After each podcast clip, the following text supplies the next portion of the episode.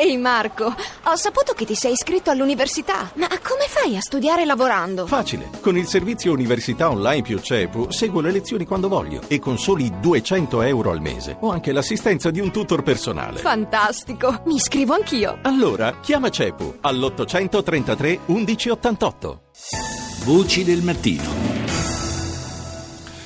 Torniamo a parlare ora di terrorismo, degli attentati di Parigi con eh, gli ultimi aggiornamenti eh, proprio dalla capitale francese. Avrete sentito probabilmente già nel GR1 delle 6 del uh, Blitz delle forze di polizia eh, francesi a Saint-Denis un sobborgo di Parigi, ebbene c'è stata una sparatoria, un'operazione che è durata eh, circa un'ora, ancora non sono eh, chiari tutti i contorni dell'operazione, sembra comunque che ci siano stati tre arresti alla fine in quello che si presume potesse essere il covo del nono terrorista, quello di cui si è cominciato a parlare da ieri. Eh, ci sarebbero peraltro eh, diversi poliziotti rimasti feriti in questa operazione.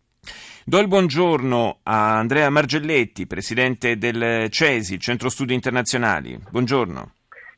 Buongiorno a voi da Islamabad.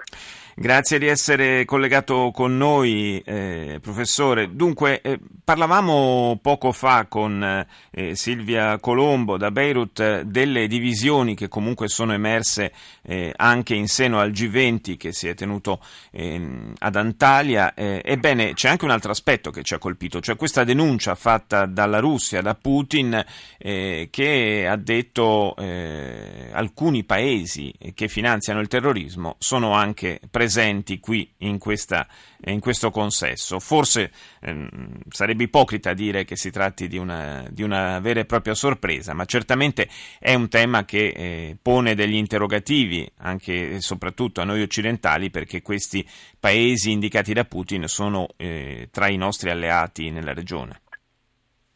Ma lo sappiamo tutti da, da anni, non c'è nulla da stupirsi, ma la politica contro l'ISIS è una politica assolutamente ipocrita. Eh, L'ISIS si finanzia attraverso, anche e soprattutto attraverso il mercato clandestino del petrolio e qualcuno lo compra questo petrolio. Eh, che l'ISIS sia stato da numerose nazioni del Golfo all'inizio supportato e sovvenzionato è altrettanto vero. E la supposta unità eh, dell'Europa eh, nei confronti del terrorismo è dato al fatto che non tutte le nazioni hanno lo stesso approccio, alcune partecipano combattendo, altre meno. Quindi in realtà il fronte unito contro il terrorismo è una, dire, è un wishful thinking, ma certamente non una realtà.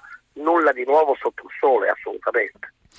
Per quale motivo eh, dovevamo, dovevamo, aspettare che fosse Putin a indicare Qatar, Arabia Saudita e complicità anche da parte del sistema eh, finanziario del Kuwait eh, come, appunto, come, sostenitori in qualche modo del, del terrorismo e perché noi continuiamo a considerare questi paesi come amici?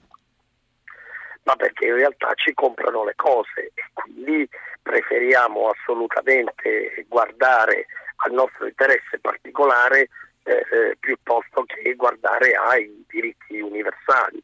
Eh, quando i cinesi anni fa sterminarono una generazione di studenti che volevano un approccio più democratico al loro paese, sull'onda del business i paesi occidentali hanno girato la testa dall'altra parte, che eh, tutti noi viviamo in un sistema dove ci strappiamo le vesti eh, di fronte a delle sciagure, ma poi immediatamente siamo pronti a indossarne altre quando ci tocca prendere delle responsabilità e dei rischi, è cosa nota a tutti.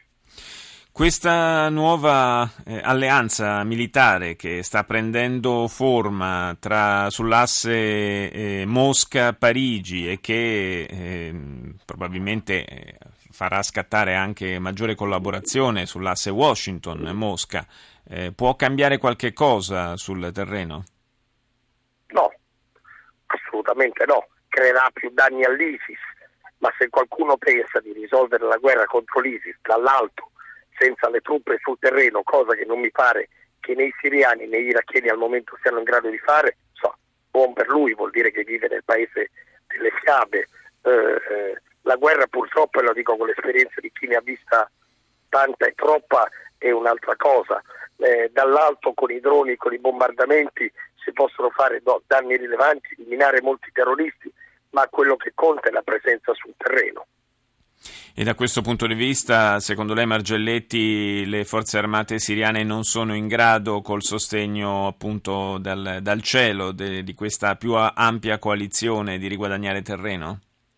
Ma neanche a dirlo, mm. non è neanche qualcosa di lontanamente ipotizzabile, ci vorrebbe un impegno importante, importante parlo di centinaia di migliaia di persone da parte dell'Occidente, ma si figuri se gli europei sono interessati a fare una cosa del genere quando di fronte al problema dei migranti per anni hanno detto che era soltanto un problema italiano.